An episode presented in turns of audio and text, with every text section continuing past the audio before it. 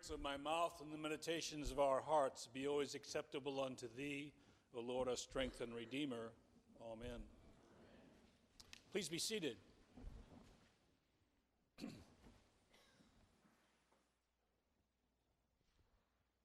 Well, we are in the second Sunday of Christmas, not Easter. And as the second Sunday of Christmas, I want to just review a little bit about some of the stories we've heard to date. On Christmas Eve and Christmas Day, we hear about the birth of Jesus in a small stable because there was no room in the inn. You got to get the picture that they're thankful that myrrh and incense finally arrived with the three wise men through this story. Then last Sunday, the second Sunday, or first Sunday of Christmas, we went to the Gospel of John, where he does a parallel story to the creation story. He says, "In the beginning was the Word, and the Word was made flesh, and that became Jesus. And it was a light to lighten the world, to empower the new things coming, and get rid of the darkness." And today we had a different gospel at the 8 o'clock, which you did not hear. It was the coming of the three wise people and leaving on a circuitous route because they didn't want Herod to be able to identify where they had found the infant God-child. But in this one, we find out that Herod was very anxious to get rid of this God-child. And without the return of the wise people, he was flailing all over the place trying to find this one person who could create his downfall. Now, on a scale of 1 to 10, these are great stories. And they are stories of faith, stories that we have heard over and over again. And I think one of the things we often forget is that we are people of a story, not a people of the word-restricted law. A friend of mine, Tom Woodward, many, many years ago, when we were both college chaplains, he wrote a book called Turning Things Upside Down, a theological workbook. He originally intended to use a very different title. He had thought originally, what is total chaos? The Christian Testament. Anyway, Tom wrote this book. And in reflecting upon the book, there are many stories and things that I found of particular interest and focus. And it's interesting because it happened so long ago, rereading it, I suddenly realized it's still current. It's still alive. It's still vibrant today. Chapter 8, he has Christian ethics. Now listen to the title quickly. A matter of vision, not violation. Catchy phrasing. But he was quick to point out that vision is about the Christians of the story. That we as a community of believers have stories that tell us and inform us in ways that a word focus cannot. Word focus leads us to the idea of violations. All these rules. And you remember the battle constantly between Jesus and the Pharisees and Sadducees as he lived was around them wanting to know what's the right thing to do. And he said, well, let me tell you a story. And I imagine because they were persistently trying to put him on the spot and find the right answer, that they got very frustrated. Because he tells them these great stories, and they would have to figure it out for themselves. He didn't provide the specific answer, but engaged them into a story, and oftentimes those stories led to the decisions they didn't want to get to. And we, as Christians of the story of vision, not violation, have a lot to do to restore our vision. Last Sunday, the first Sunday of Christmas, I noticed as we were reading the bidding prayer, something that I had, occasionally us clergy, we think we know everything until we hear it for the first time after all these years, and it suddenly stands out to us saying, whoa, where did that come from? Well, as they were reading the bidding prayer last week, I heard these words, and I want to share them with you because it sort of grabbed my attention. Let us hear and heed in Holy Scripture the story of God's loving purpose from the time of our creation until the glorious redemption brought to us by God's holy child, Jesus. And let us make this place glad with carols of praise. But first, let us pray for the needs of the whole world, for peace and justice on earth, for the unity and mission of the church which Christ commissioned, and especially for the church in this community. And because they are especially beloved of God, let us remember in God's name the poor and the helpless, the cold, the hungry and oppressed, the sick and those who mourn, the lonely and the unloved, the aged and little children, as well as those who do not know the love of Jesus Christ. Well, that sort of puts it right out there for us. We hear these stories. We see that the light has entered the world, that Jesus, the living God present in our world, came to remind us of where our mission is. And our mission is to those to be enlightened, to serve those who are not always on an equal par, but specifically those who are not in God's grace, or seemingly, by our literalistic words, favored of God. I mean, think for a moment how many rationalizations we go through to justify why those who have less should have less. I hear it all the time. As a matter of fact, even the evangelical church talks about having more. If you believe in God more, you'll reap the benefit. Very much economical statement, which is kind of surprising because they're supposed to be getting their people to believe in the Son Jesus Christ, who empowered us in forgiveness, that there was no necessary gifts that any of us would ever receive. Anyway, let me help by sharing a story from my friend's book, because I found it very interesting the first time I read it, the second time, third time, fourth time, and now still again. He talks about a cartoon of Jules Pfeiffer with an old man sitting in a rocking chair. And this is a story about the word that restricts us. I used to think I was poor. Then they told me I wasn't poor, I was needy.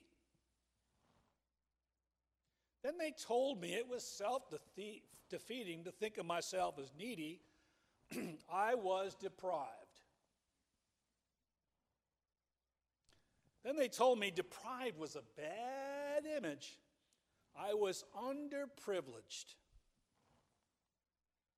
Then they told me underprivilege was overused. I was disadvantaged. Still don't have a dime, but I've got a great vocabulary.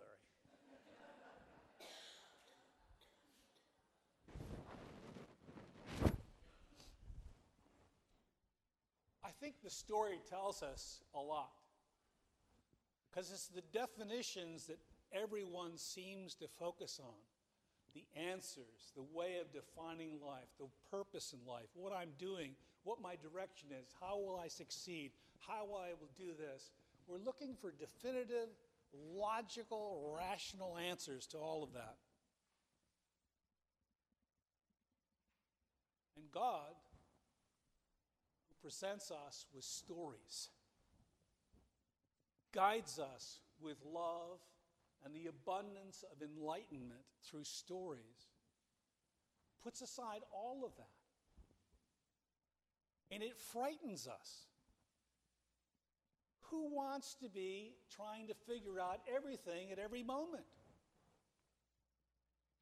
Which one of us wants to not have some certainty in life and say, this is the way it should be? Certainly, I do it a lot. Sheila can attest to that. I get caught up in the smallness of things, the focus of words, the definitions of life. And yet in stories, God is showing us that even in the birth of God's Son, we find trouble. They didn't get into a hotel. It certainly wasn't an MGM staged drama. It was a stable. It was a place where people went not because they were accepted or empowered by God, but rather left out. Jesus' birth is being left out. God's presence is not seen by many. Oh, the story of the shepherds, hearing the angels in the field. They come charging in on the scene. Because they're so shocked, number one, that angels would pay attention to shepherds who are the lowest class. They go to the stable. They find familiarity because here's a person of like ilk. God amongst us, with us, incredible. Then the wise men appear. Now this dresses up the place because they bring incense and myrrh. It makes things a lot better, a lot more pleasant. But when they come, they've been directed by Herod to report back. So now this family, which is already out, is put in jeopardy. What does Joseph do? He has a dream saying, get out of Dodge, go to Egypt. Save this child's life. The infant of God, the child of God, is still threatened, not acknowledged. And it's in these stories that Jesus' beginnings are like those who are less fortunate, who are separated, who are alone. All of those things that we're called to remember in our Christian faith and community. That was the birth of Jesus. God present with us. And they had to go to Egypt to protect that child, to allow the child to even grow, to be an adult. That's a story that's very confusing to me, because I would much rather see it on the stage and on the screen. We've done adaptations, and we over-glorified the fact that God's presence into this world was hidden in many ways. Then as he grows and he goes to the temple and does all of these great things, I always find it interesting when he's cornered, when people want to know, well, are you the Messiah? Well, what do you think the Messiah is? What is this all about? How How do you proceed? Do you know the right way to get good with God? Let me tell you a story. Jesus is the person of the story. It reminds us that it's not a simple answer. It's not a direct line of thought. It's something that you and I are asked to become involved in, engaged in. Now, I'm sure some of you go to movies. What I find interesting about movies for me is it's a story that all of a sudden touches things inside me that I haven't felt in a long time. And I feel connected. Whether I believe the story to be true or not, it doesn't matter. I'm engaged. I'm brought forward in the story. And that's exactly the purpose of Jesus telling stories. He was to engage our humanity, to look at things from turning it upside down. What a gift we have the second Sunday of Christmas. That the light is in the world. It's empowering us to live out a life that is fair, just, and obedient to God's call.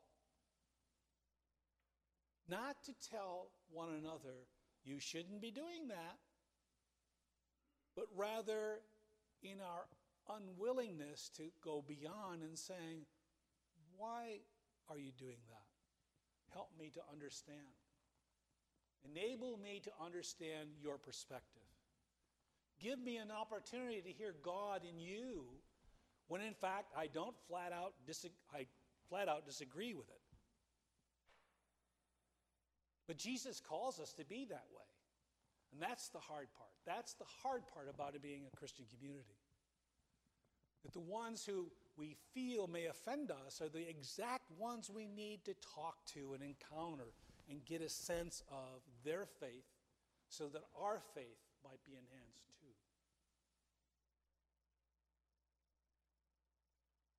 God gave us stories to live by. God gave us the presence of his only Son, Jesus Christ, to be stimulated and to be enlightened,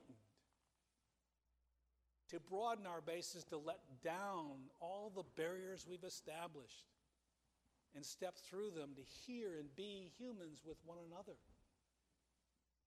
to listen and to struggle with our own issues in a way that we can go beyond them and hear God's presence in our midst.